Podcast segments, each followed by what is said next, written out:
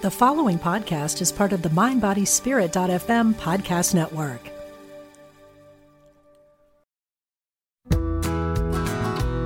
Hello, and welcome to the Radiate Wellness Podcast with your host, metaphysician, Reiki master, and hypnotherapist, Christy Clemens Hoffman. Each week, we will discover teachings, tips, and tools to radiate your best life ever with practitioners, authors, and luminaries to help you on your path.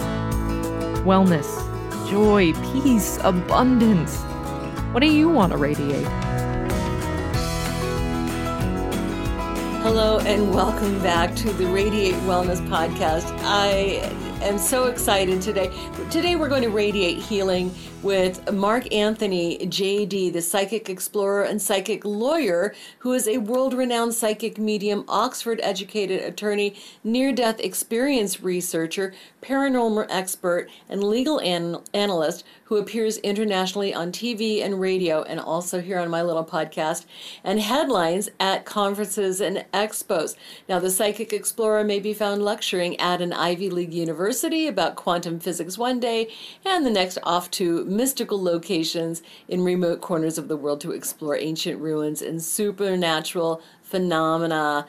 Mark is featured is a featured columnist for Best Holistic Life magazine and author of three best-selling books. His latest, The Afterlife Frequency, is what we're going to be focusing on today and is a riveting story driven uh, exploration taking you around the globe from the cosmic to the subatomic into the human soul itself. The afterlife afterlife frequency has been endorsed by the world's top survival of consciousness scientists and designated by prettyprogressive.com I think that's right up my alley as one of the top books about faith in God, and it has been submitted for a Pulitzer Prize. My gosh, Mark, I'm so excited to have you on here. When do you sleep? I, I, do my best. You know, I, I, look at it like this, and, and this is probably what I got from my parents. My parents were the most motivated people, and they always instilled in me that you have to make each day count. You have to accomplish something. You know, and it's funny because you know, I, I, travel a lot around the world and people say, Oh, you went to Costa Rica. Did you like hang out on the beach? And it's like, no, but I walked along the beach and then did a hike in the rainforest and, and then we're up to, you know, I'm not the type of guy that's just going to hang out around the pool. Okay. I want to do things. I want to explore. I want to understand. And, um, so so that certainly carries on into my work and i think you're a lot like that too christy when we were talking is you know, each day that we're alive is a gift. And it's though some days it doesn't feel like that, particularly, let's say, in the wake of the passing of a loved one. Okay, that doesn't feel like a gift when you're just crushed by grief.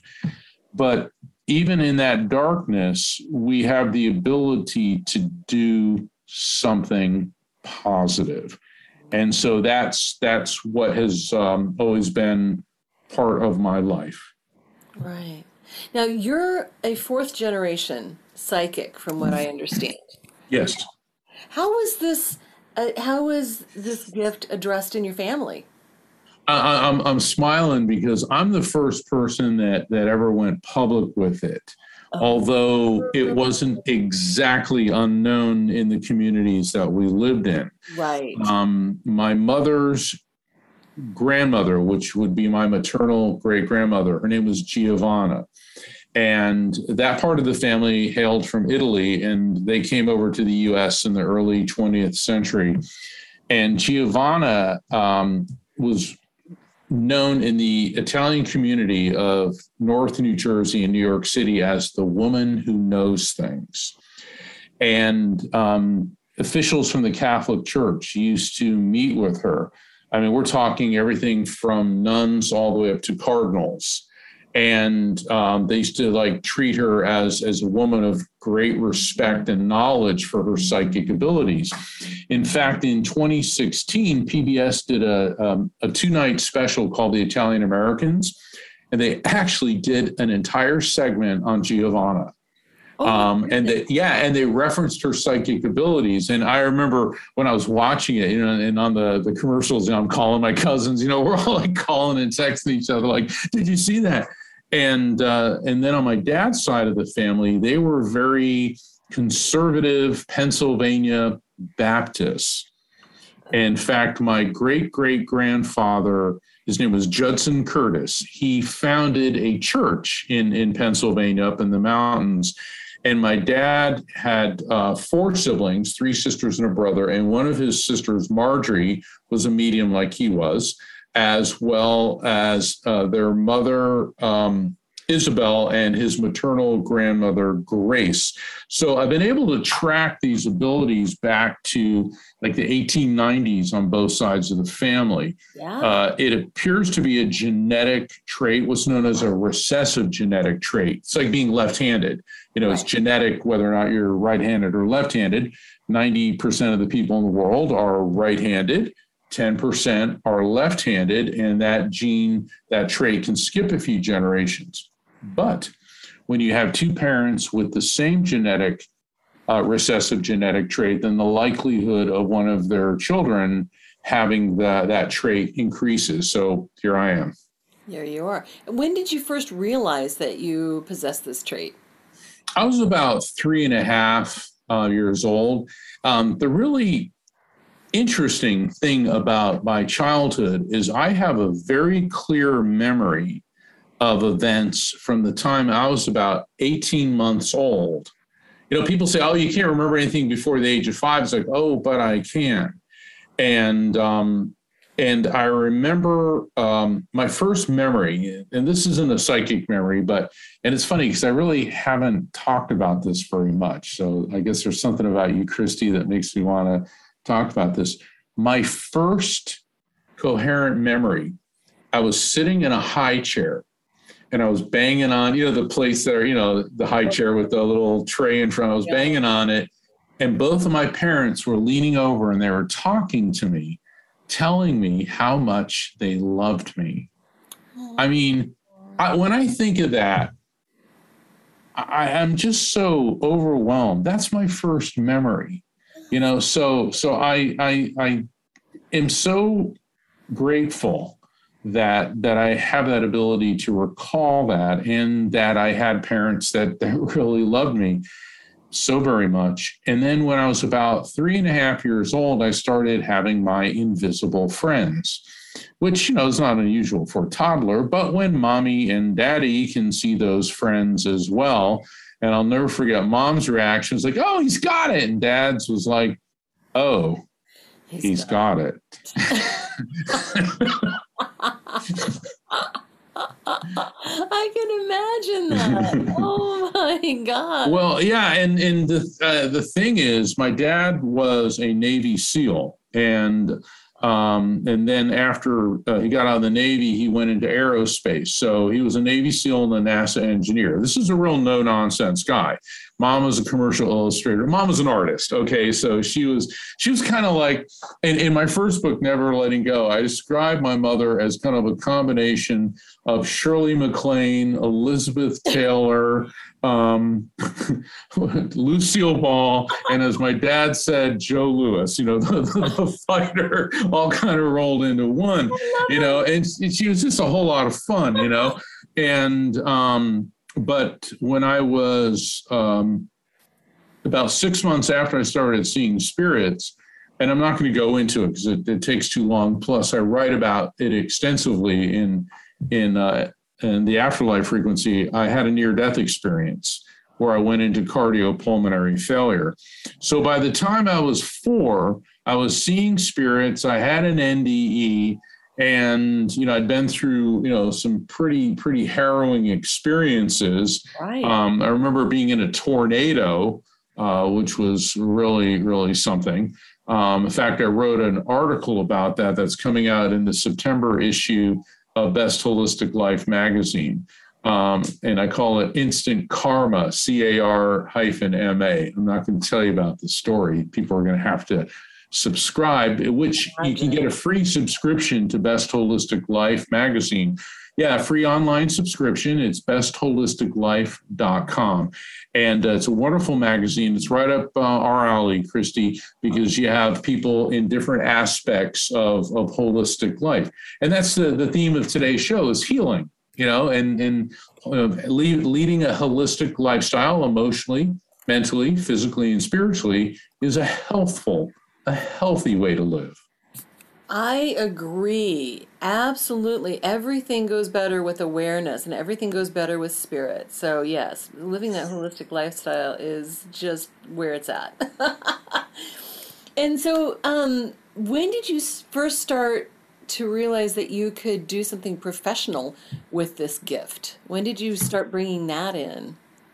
Um, the, the, reason I'm laughing is when I, um, it was always there. Okay. But I remember my dad telling me, don't talk about it. Okay. Same. Yeah. Don't talk about it. Just talk about it to your mom and I. And there, there's uh, a reason for that. But people can find out about what that reason is if they read my second book, Evidence of Eternity. Okay. Because it's something horrible that happened to his sister um, because of her ability. So they wanted to, to keep it quiet.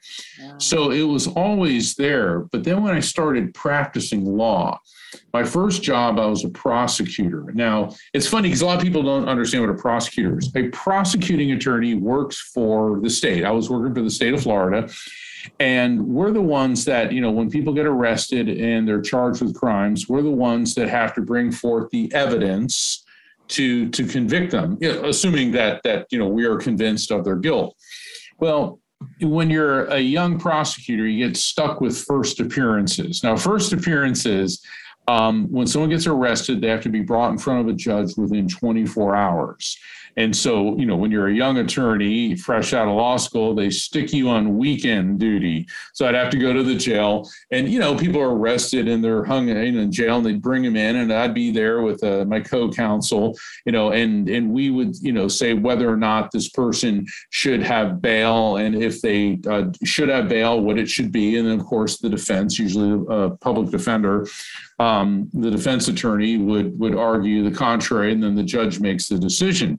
So people would come in, and before I ever looked at the reports, I'd go sex offender, burglar, um, wife beater, alcoholic, cocaine dealer, you know, and, and my co-counsels go, how do you know that? Then they're looking at the reports going, you're right.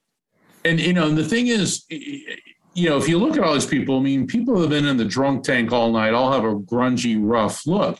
And so it got to be a game that Mark knows stuff about people. Um, so before they show me the um, the report, you know, and we weren't doing this on, you know, on on on uh, the the speaker. It'd be just me and my my co-counsel. Right. It got to be a thing like, see if Mark can figure out what the person's charged with before we show him the report you know, and it had like a 90, you know, 5% or even greater accuracy rate. And so I started getting this reputation for this guy kind of knows stuff. And particularly in, in trial. And um, I wrote a story. Uh, in fact, my book, my first book, Never Letting Go, starts with this. Um, it was jury selection. And now, now by this time, I was working in private practice and I was a defense attorney. So now I was defending people. I was representing this, you know, big bruiser and he'd gotten into a barroom brawl and he, you know, beat up this other big bruiser. So usually what happens in barroom brawls is the loser files charges. Okay. My client being the winner was the one that got arrested. And so we're doing what's called voir dire or jury selection. And that's where they, um, the, the bailiffs bring in a group of people, and we, both sides, first the judge, then the prosecution, then the defense, we get to question everybody to see if they have any biases. And then that's how we select a jury. You, you pop off the people that, excuse me, you exclude the people that have biases, and then you get a jury of six people plus one alternate. Well, Christy, I kept getting drawn to this one woman and I kept feeling a female spiritual presence around her. Wow. And it was getting really intense. Okay. and I kept feeling this tightening around my throat. And I'm like, okay, this is, you know, this is not the time to be doing this. So now it's time for me to question the prospective jurors. And so I, I, I let off with Has anyone here ever been or a family member been a victim of a violent crime? Her hand goes right up. The tears shoot out of her eyes. And she said, A year ago, my sister was in a foreign country when an escaped mental patient strangled her then dismembered her body and threw her in a garbage can like she was trash. And this woman, and like I'm standing there like, you know, and they, they didn't teach me in law school how to deal with this one. And my client's like, dude, what are you doing? And the courtroom was was like, even the prosecutor was so stunned, you know, wasn't objecting. And all of a sudden, I start seeing an, uh, the image of this woman's sister getting stronger and stronger. And if you want to find out what happens, you're going to have to get my book, Never Letting Go.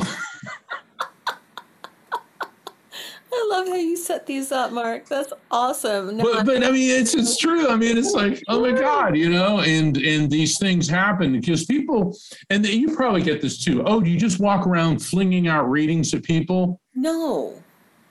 It's unethical, isn't it? It is unethical it's it's and see that's what i have problems with some of these tv shows right. where somebody will be sitting there eating lunch and the medium runs up hi i'm a medium blah, blah, blah, and they throw a reading at the person first off that's phony and here's why there's a whole camera crew with the medium secondly that person can't be on camera unless they sign an authorization allowing that third all the people in the background whom you see uh, have to sign authorizations. Fourth, when you have five different camera angles, perfect lighting, perfect sound, close ups, perfect makeup, that takes like six or seven hours to film that. Okay. So the idea of going and flinging a reading at a person in a pizza parlor, um, it may make for good entertainment value, but that isn't legitimate mediumship, nor is it right for someone to just go up to a person that you don't know and deliver a message. That's like saying going up to someone with a pair of pliers, prying their mouth open and yanking a tooth out. Okay. Right. It's, it's really, it's like, oh, you need a root canal. You know, it's like, no, you don't do things like that to people. That is low integrity. You know, I like to say that just because I, because I'm also a, a, professional medium. Yes. Um, that just because I have a key to somebody's house, I'm not going to go in without them knowing. Exactly. Because the thing is, that person's there at the pizza parlor or the sandwich shop or whatever because they want to have, you know, something to eat. They're not there because they want to deal with the passing of a loved one. See, mm-hmm. spirit communication, yes, we can pick up on their spirits. Um, but just because you can do something doesn't mean that this is the right time to do it. Okay. And so spirit communication, it's like there's these um, um, fraud accounts going around on Instagram um, and uh, you know, there's all of us have been subject to it, where um, these these creepy fraud people uh, direct message someone saying they're me or some other medium, and mm-hmm. oh, I have a message for you. Well, first off, I would never do anything that sleazy. I would never do anything sleazy. Period, and that's unethical. If people want a reading, they know how to get in touch with me by visiting my website, afterlifefrequency.com. Okay. Plus, somebody has to be open to spirit communication and want to do that. That, you know, they have to want the contact. Exactly. They have to initiate it, right? That's, and that way it would be ethical. Um, well, let's switch over to your book, The Afterlife Frequency, nominated for a Pulitzer for crying out loud, best-selling book. You just keep seeming to like gain momentum with each subsequent book.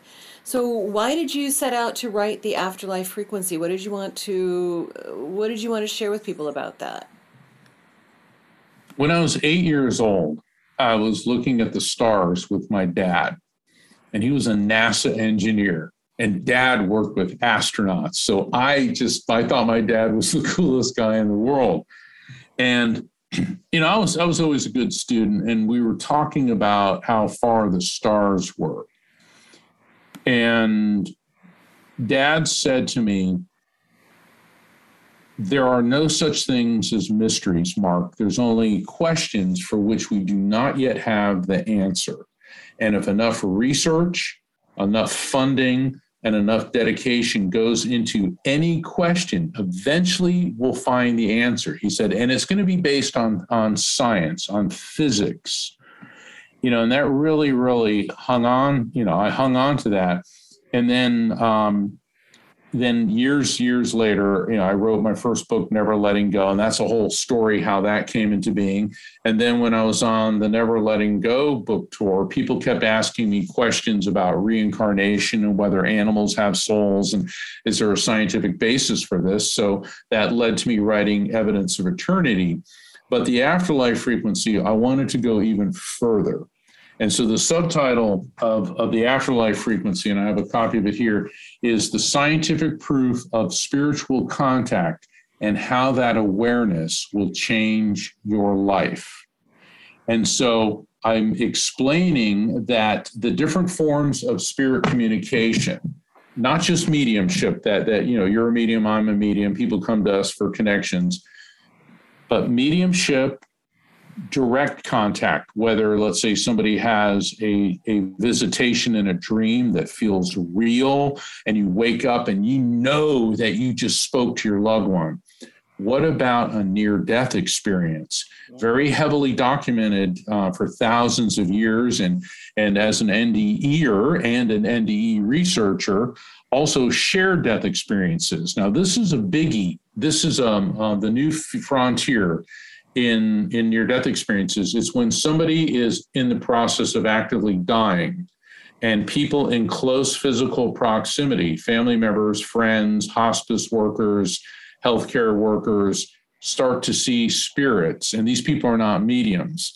And what's happening there is the, the vibrational frequency overlap between that person's soul as they're getting ready, ready to leave their body so there are several different forms of spirit communication, and they're all explainable on the basis of quantum physics. But I'm going to give a spoiler alert.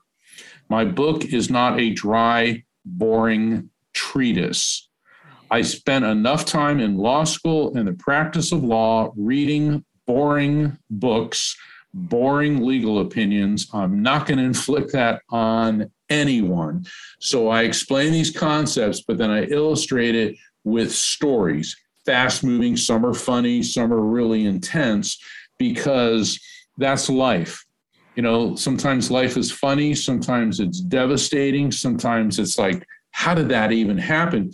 And so that's why I decided to write the afterlife frequency. But if you'll indulge me, I'm, I'm with my friend Billy in, in Thailand.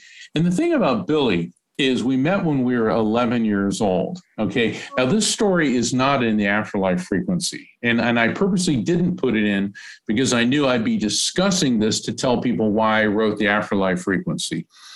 And we were both raised in the Catholic faith, but he was an atheist.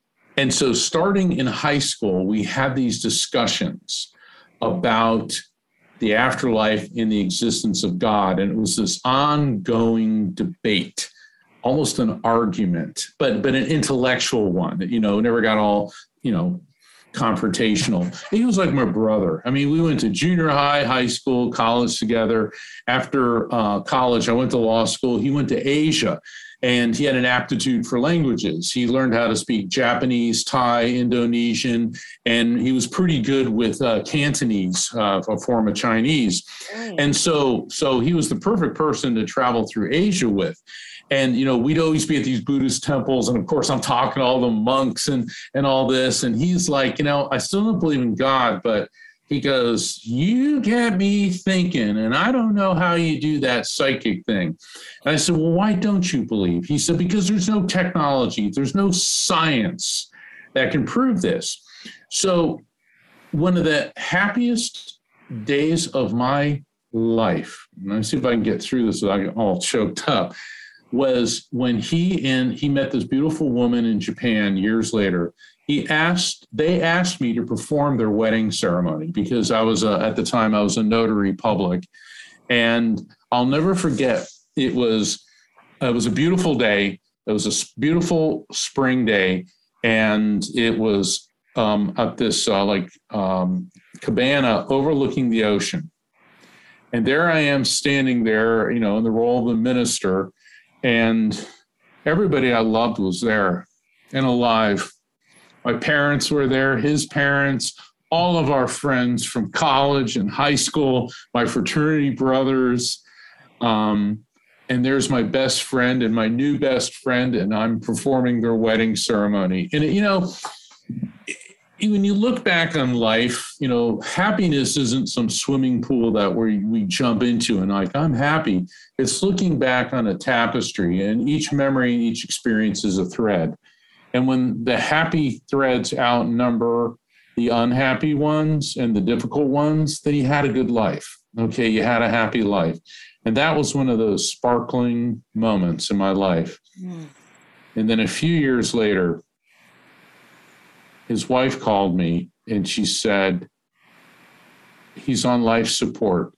He, he, Billy was suffering from depression and was having an issue with alcoholism.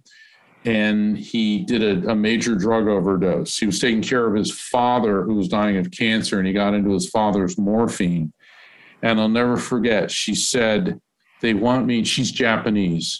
And she goes, Mark, I don't know who to call. I have no one else in America to talk to. She goes, They want me to kill him. I can't do it. And I said, Then don't do it. I said, Don't let the doctors pressure you. Don't do it. You're not ready yet. Um, I never regretted that because three hours later, he expired on his own. And if she would have ordered life support removed, she never would have forgiven herself. So then I get the message um, and I'm devastated. In a year and a half or a year later, um, Never Letting Go had come out, and I was on the Never Letting Go tour, and I was at Estes Park in Colorado at the Stanley Hotel. Oh, yeah. And uh, yeah, Stanley Hotels, and they do paranormal investigations as part of all this. And I had just spoken, and uh, then I was on the um, in the conference room and I, you know, I was at my table autographing books, and my manager Rocky, she was walking around looking at all the other exhibitors, and there was one guy there. He was exhibiting the um, uh, what do they call it? The the spirit box, the spirit box scanner.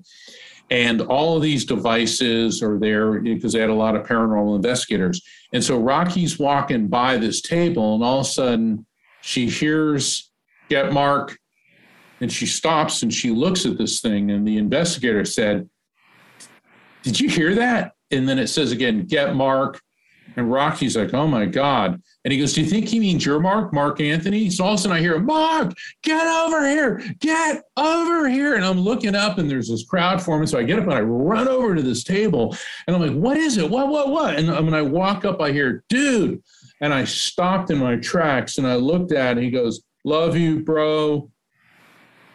It was his voice. And I looked at Rocky because she knew him. She goes, Mark, that was Billy. And she's crying and the tears are coming down my eyes. And I'm looking at this. You know, I mean, look, I'm a medium. I'm the one used to, you know, freaking people out doing this. But I heard his voice and the investigator, the guy selling the stuff, goes, This is highly unusual. It called Mark by name not once but twice, and I heard this. And and and then see, because we're from the surfing culture of East Coast Florida, and he always called me dude, dude. Like uh, answer the phone, and he go, dude, you know. And the last thing that he did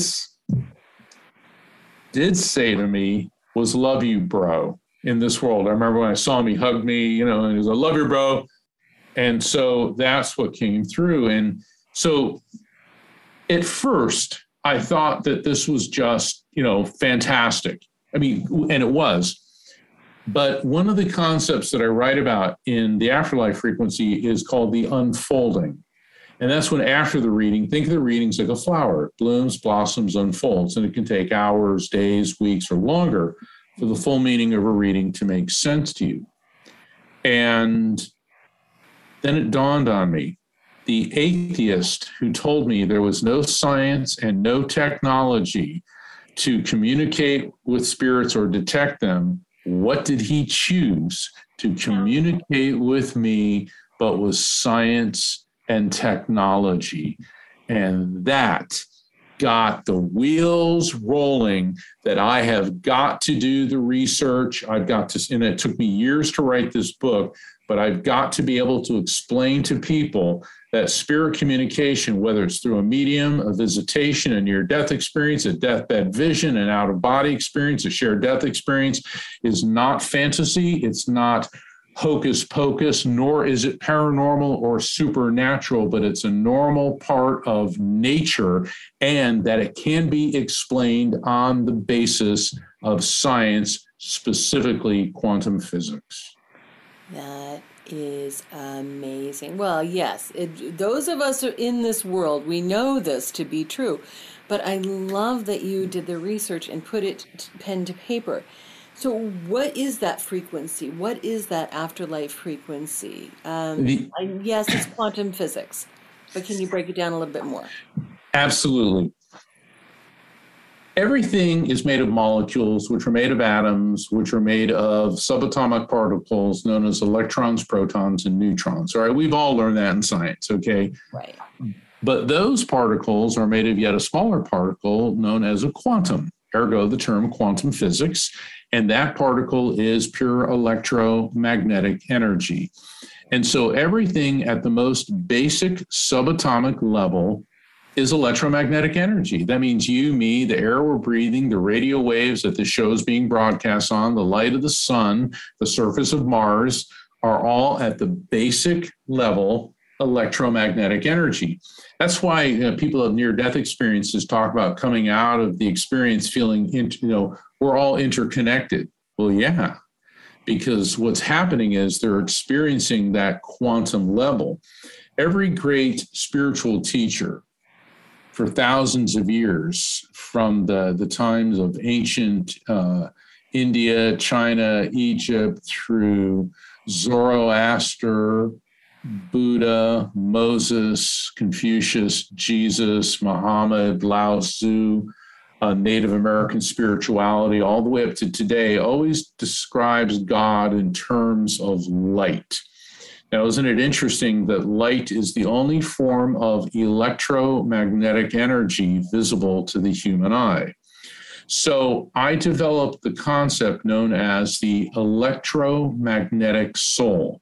And I described this on, on Gaia TV with George Noory and on Coast to Coast and on uh, numerous television shows. And certainly I, I went very deeply into it um, in the afterlife frequency. And so the electromagnetic soul is a term that I developed to describe what we really are which is a soul, a spirit. In you know, in, in psychology, they refer to as as uh, consciousness a um, so that's the who and what we are, which is pure electromagnetic energy. And we know from the laws of physics that energy is neither created nor destroyed, only transferred from one form to another.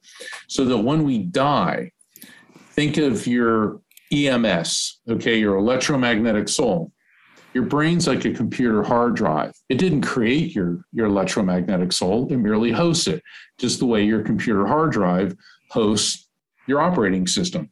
And so when your hard drive brain crashes, that EMS is like a drop of water that plunges into this eternal sea known as the collective consciousness.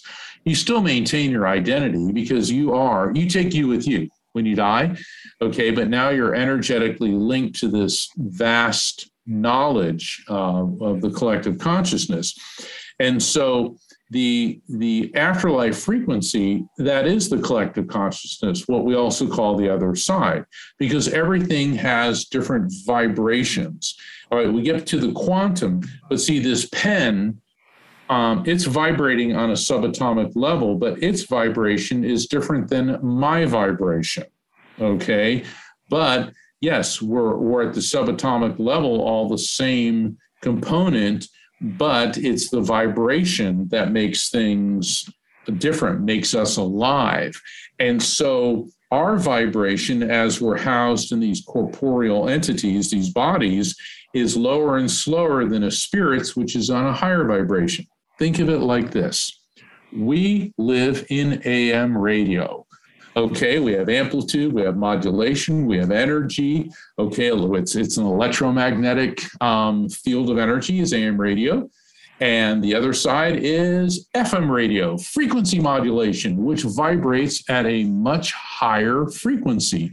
So you have two energetic systems that exist parallel to one another. And spirit communication, whether it's an NDE, a shared death experience, mediumship, or direct visitation, deathbed vision, is when the vibration of our AM radio, our material world frequency, and the afterlife frequency, they bring their vibration down and you get a frequency match.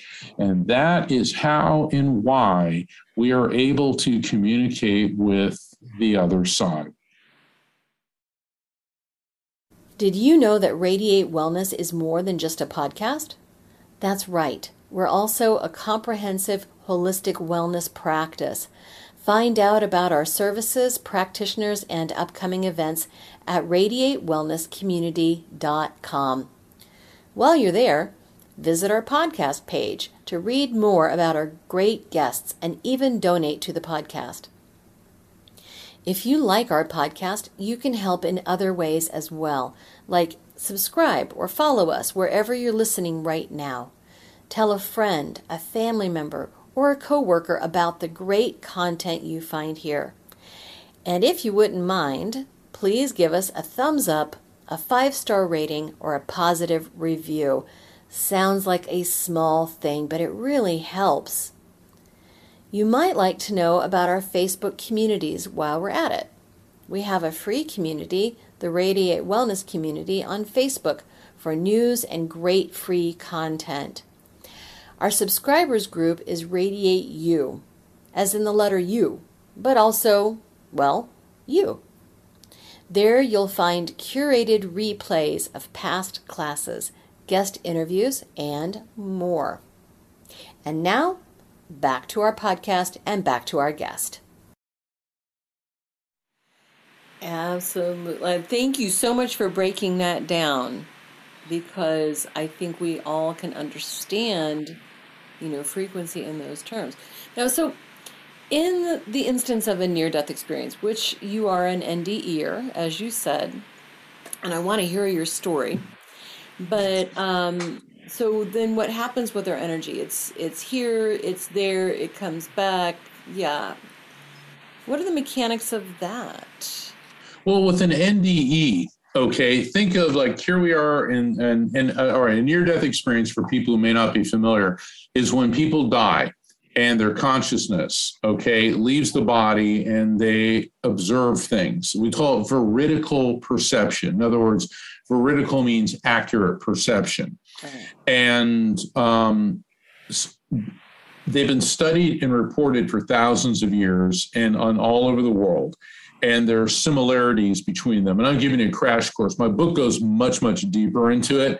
Um, but basically, it's like, you know, we're tethered to a rubber band and we're like, you know, we get pulled right up to that FM frequency, that other side, and we can glimpse it.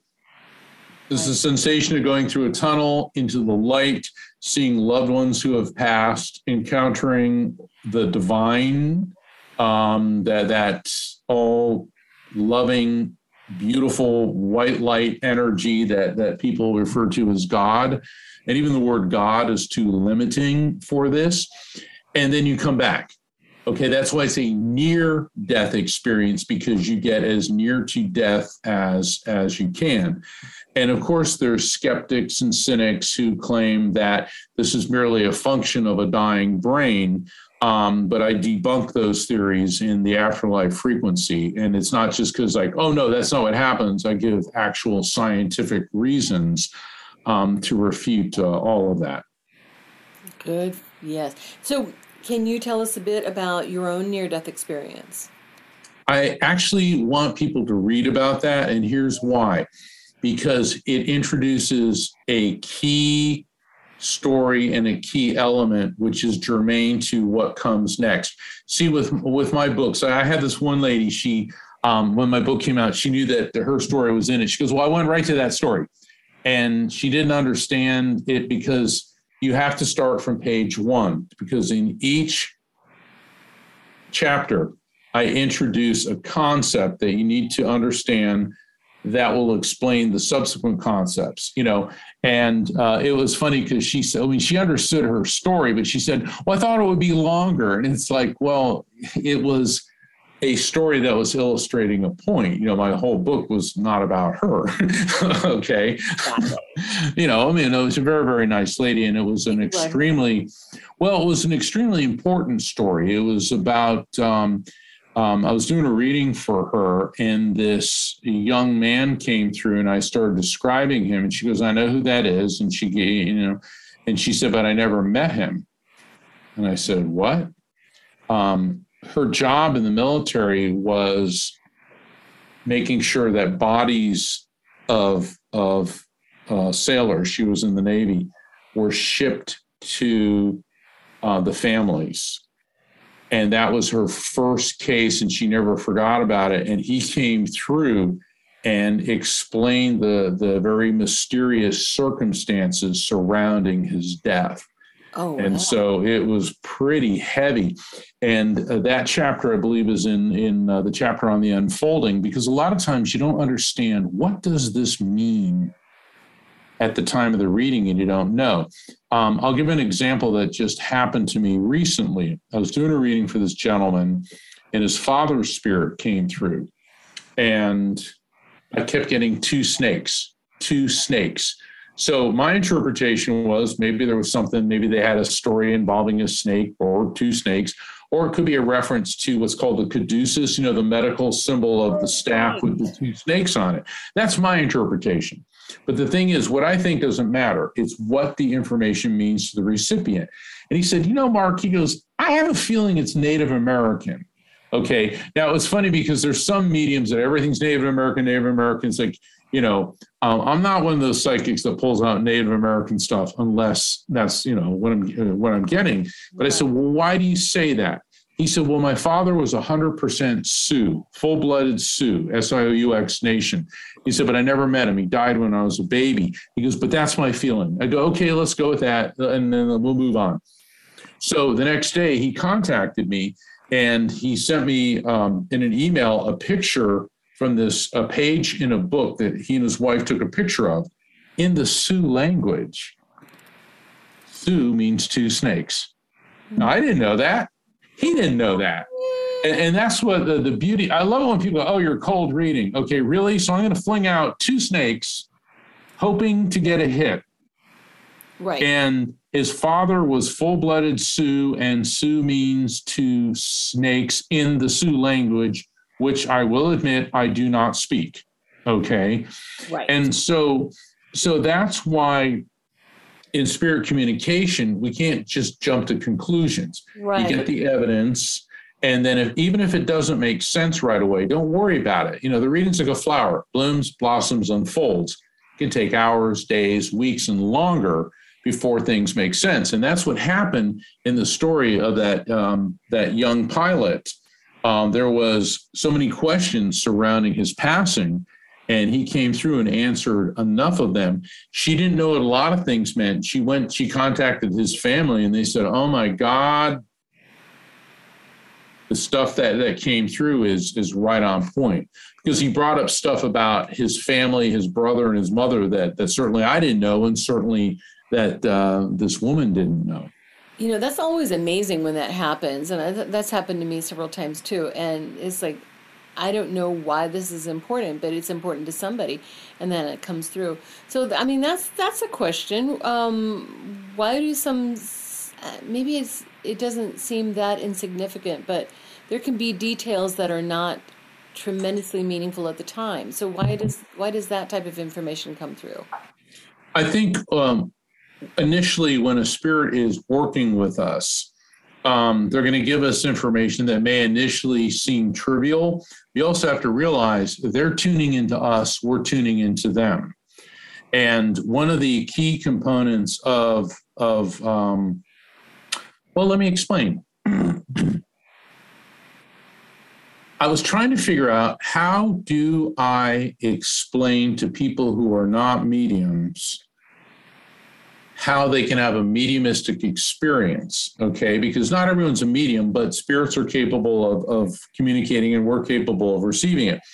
And, and here I was in my office and I was like literally banging my head against the wall. Nothing, nothing was making sense. I, I just couldn't write it. I had that horrible writer's block. So I thought, all right, I'll go for a walk. So I'm taking, you know, I live near the ocean. So I'm walking down my driveway and I'm headed toward the beach. And all of a sudden I get cold chills and tingles. Now, that's why a lot of people think spirit communication is scary because it's the same physical sensation as the fight or flight response. But I've done this long enough, growing up with it, that I know, okay, these are spirits, and I'm getting pulled in the opposite direction to go for a walk on a bike path that does not lead to the beach. So I go, okay, so I'm walking on the bike path. It's around midday, and all of a sudden, I see these two objects glowing in the light, and I walk up to them, and it's a penny and a nickel.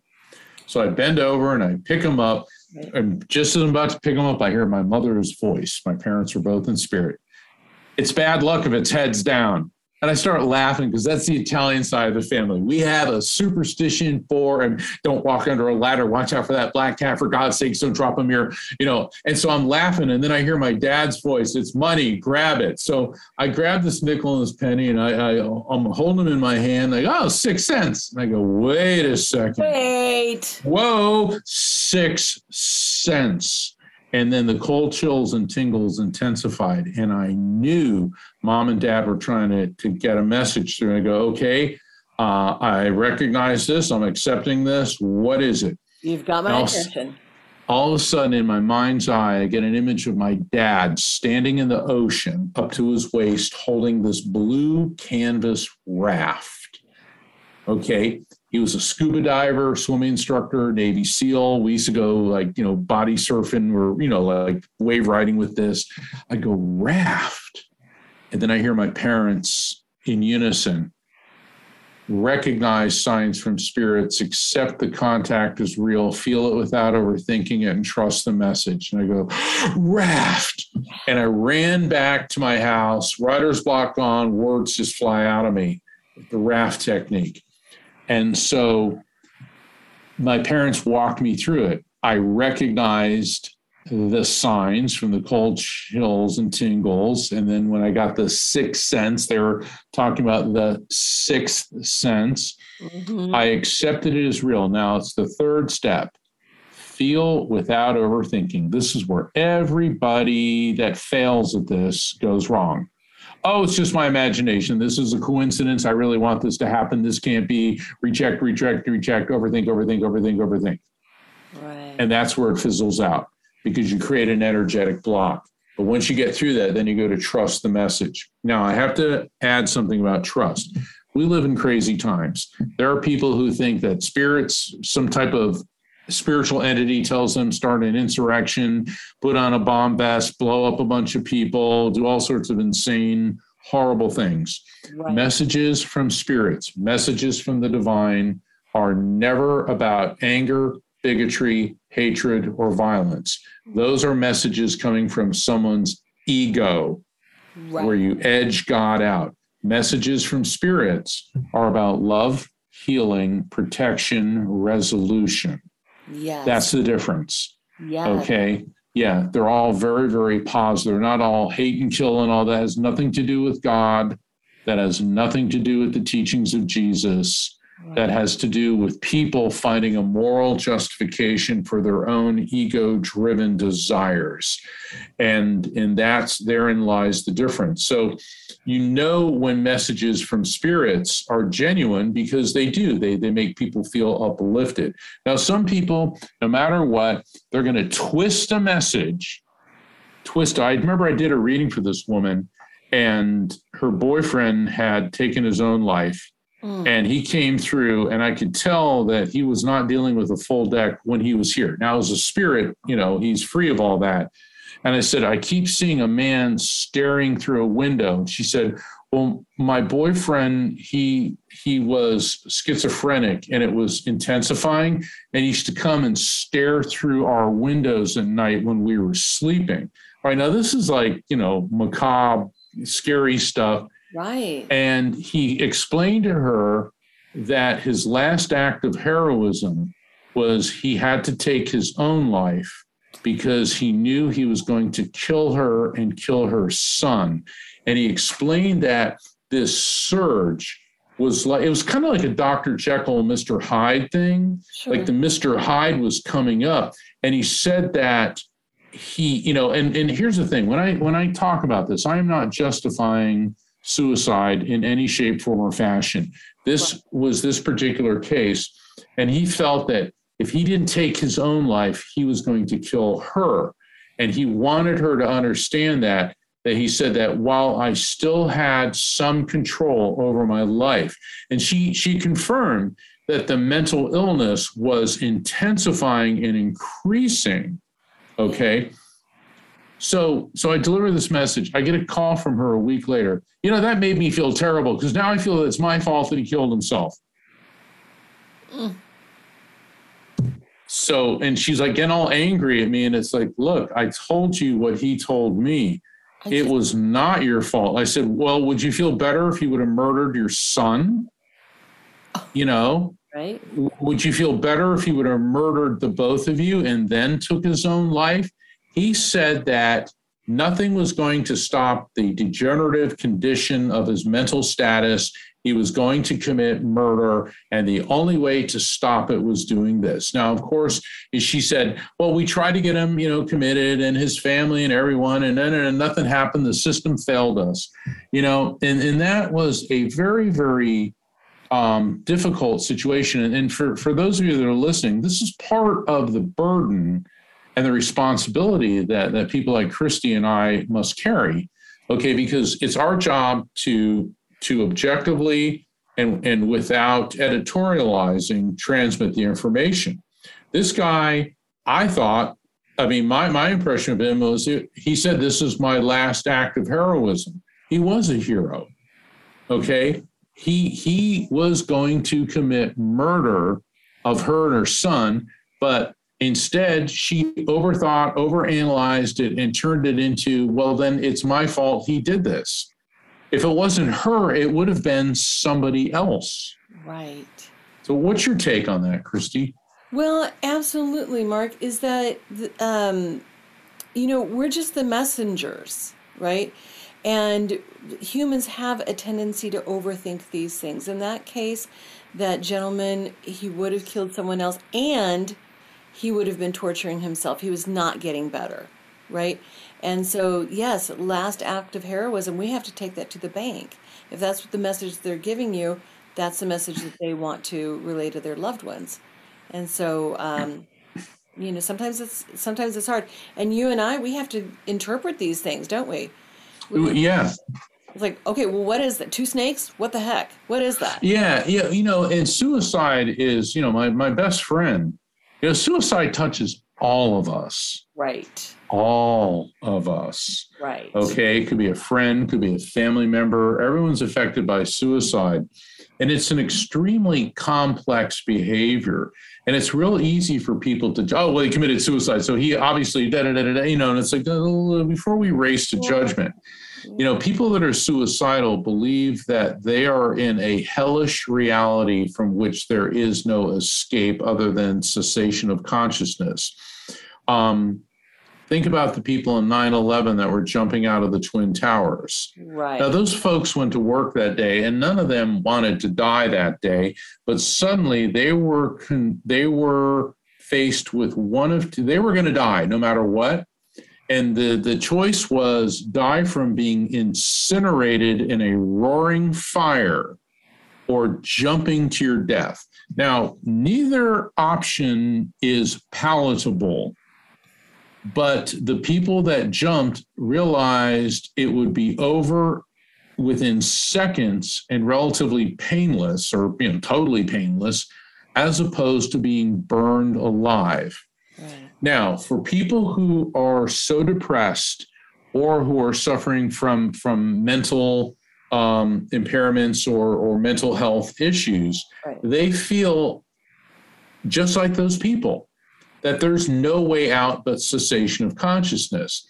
And and for for those of you who may be feeling that type of depression, you have to realize you're not alone. There is 24 hour suicide hotline. There are trained professionals, people who care. People don't don't um, work for those hotlines for money. They do it because they want to help. And so, if you are depressed and you are feeling alone and isolated, realize help is always a phone call away because nobody should be in that situation. And that poor guy, you know, that was looking through the windows and all that, he knew that he was losing his sane, conscious self to an actual disease. And when you look at a brain of a schizophrenic versus a healthy brain, it actually looks different. It is an organic difference it is a real disease. And mental health, people, you know, and, and the theme of the show is healing. All right, mental health is a huge component. You know, people, oh, snap out of it. You know, Robin Williams, Robin Williams. I mean, God, did I love? I, I loved all of his movies. Oh, okay, um, he was great. I mean, you know, um, Mrs. Doubtfire, the genie in Aladdin. I mean, you can just go down the the list. He said people that are people don't fake being depressed. They fake being okay. Yeah. And and so you should not have to go through this alone.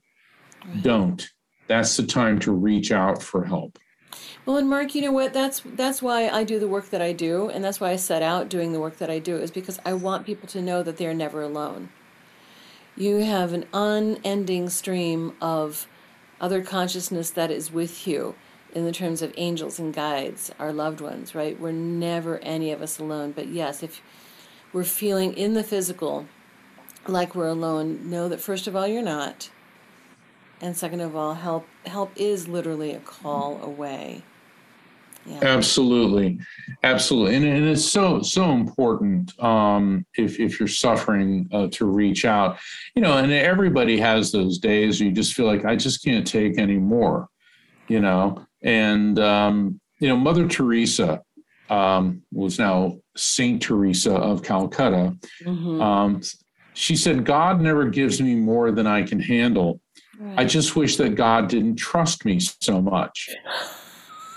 you know and, and isn't that wonderful? I mean think about it. You know and mother teresa actually went through years of doubting the existence of god. That's right. Mother teresa. So so for people who are doubting doubt is part of the journey. How can you have faith without doubt?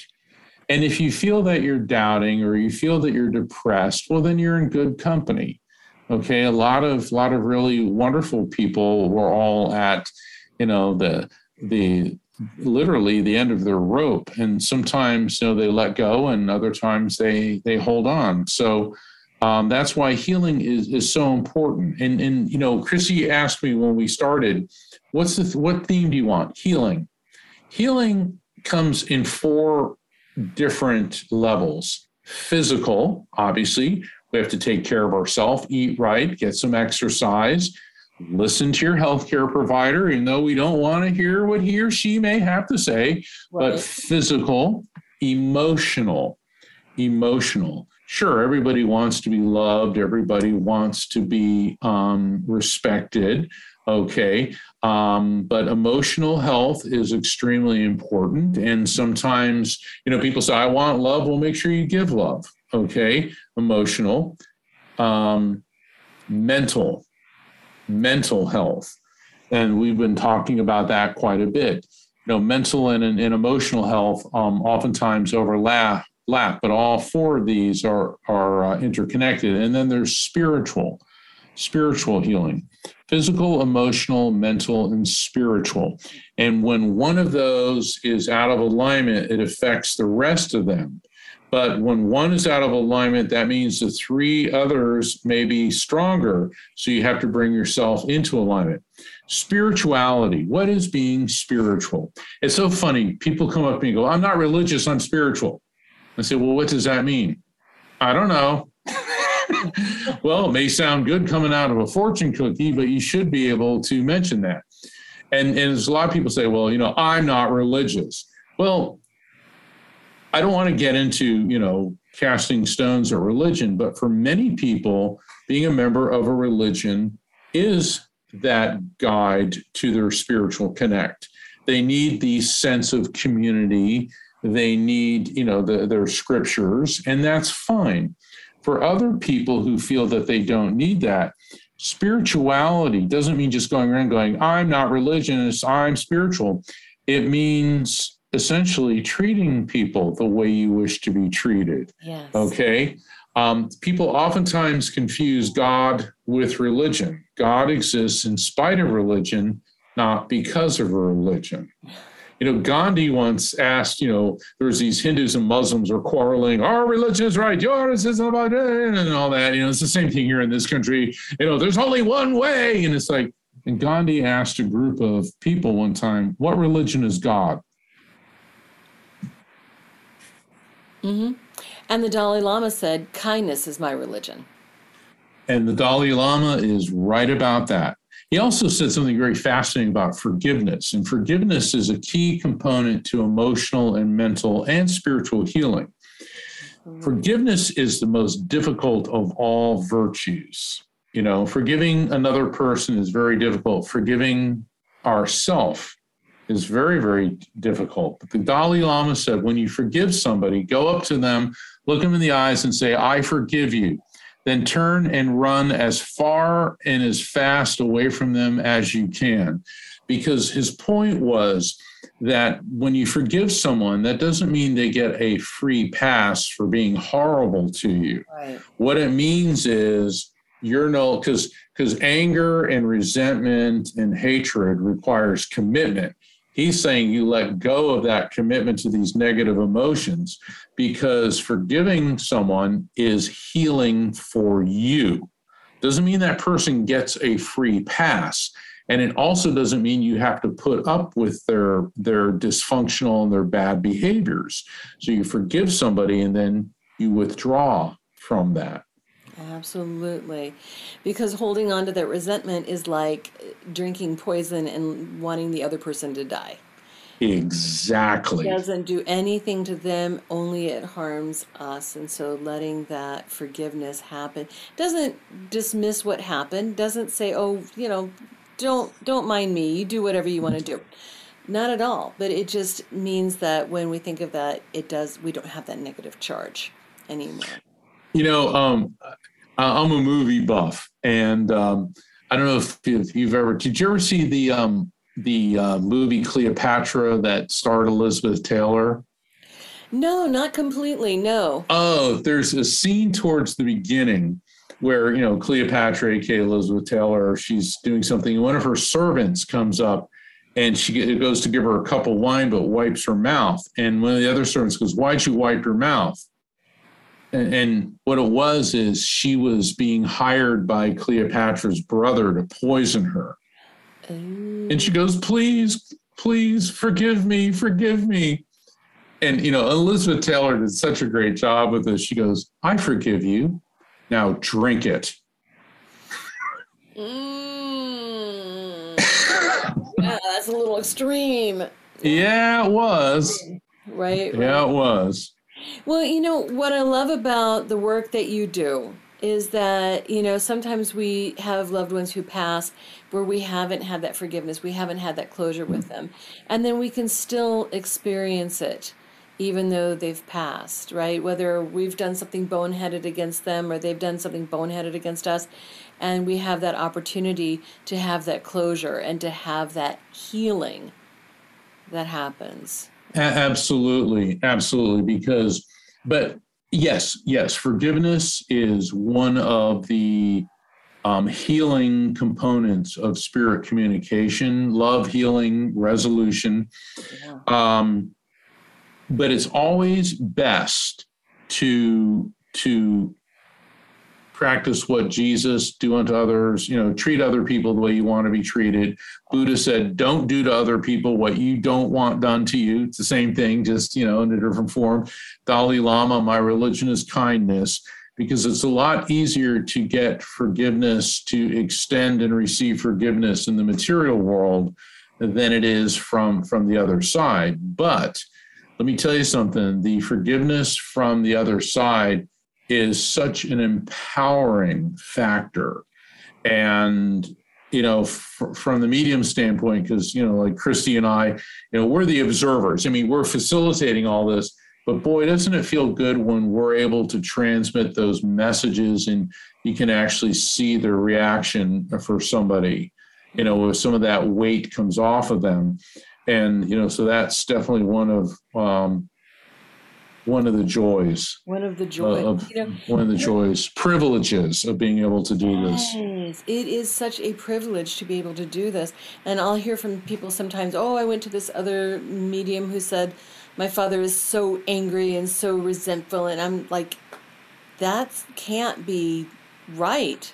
I do not see anyone angry on the other side we yeah those are those are yeah. yeah, those are either fraudulent mediums or they're inexperienced and not very knowledgeable because what they could be doing is a spirit could come through and what he or she is doing is transmitting uh, identifiers. And in this world, they were angry and miserable and critical and so an inexperienced mean oh they're still like that but they don't they're not understanding what what they're what they're getting. Uh, the other thing that just drives me to distraction oh this one medium told me that there's a, a, negative entity that's attached itself to me and that's why my life is so miserable. And it's like well show me somebody whose life is just wonderful someone who's never been touched by grief death illness sadness financial upset you know um, spirits don't attach to you. What you have to look at is that life is filled with lessons, and lessons will be repeated until they are learned. And so, when these terrible things happen to you, they are always an opportunity to teach you something. And sometimes how we react to something horrible, like a child dying. I mean, that's just the absolute, absolute worst most crushing loss of all. So now your lesson is how do I react to that? Well, I suppose you can start developing a fentanyl or a cocaine habit and start drinking very heavily. You could uh, start acting out uh, sexually or, or another type of uh, criminal way. Or perhaps you could begin to explore your spirituality and you could learn to become more compassionate and understanding. So these things are going to happen to us no matter what. Right. It's how do we react to that is the measure of how we learn and grow and heal. Yes, absolutely. The theme of the day is healing. Absolutely. We could go on and on about this, Mark, because you have so many wonderful stories. You've been doing this for years and years. You have amazing things that you're doing. So you've got your books. Uh, can you run through the titles of your books again, please? My books are Never Letting Go. That's my first book, which is a guide on the journey through grief Evidence of Eternity, which bridges the gap between the spiritual and the scientific, and the afterlife frequency, which is the scientific proof of spiritual contact and how that awareness will change your life. And then I'm a writer for Best Holistic Life magazine. Subscribe for free online at bestholistic.com.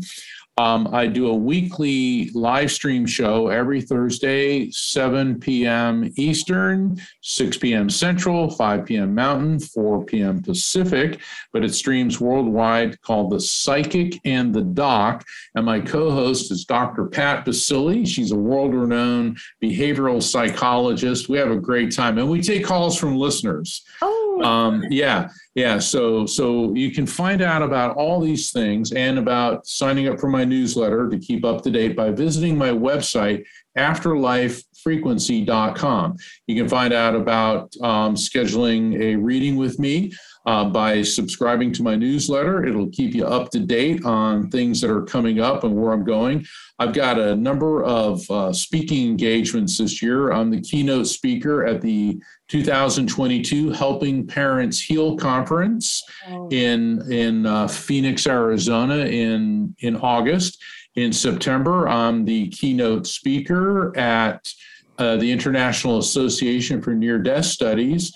And then in October in Virginia Beach, I'll be at the Edgar Cayce Center for Research and Enlightenment, uh, the Ancient Mysteries Conference, will all be presenting sacred astrology, the mystical magi, and the mystery of the Star of Bethlehem, and how astro- astronomers and astrophysicists believe they have discovered what it was. That is, like I said before, how do you sleep? When do you sleep? My God, you are a busy, busy man. I am so honored that you had time to sit down and talk with little me. So, Mark, my pleasure. Thank you so much for being part of this, and um, we will definitely. I would love to have you on again. I, I, look forward to it. Thank you, Christy, and to all the listeners. Namaste. God bless you, and please keep tuning in to Christy. Thank you.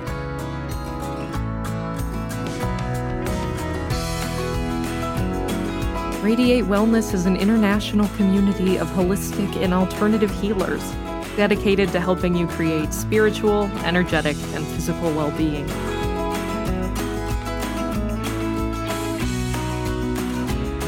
To learn more about our practitioners, services, classes, and events, or to schedule an appointment, visit us at radiatewellnesscommunity.com.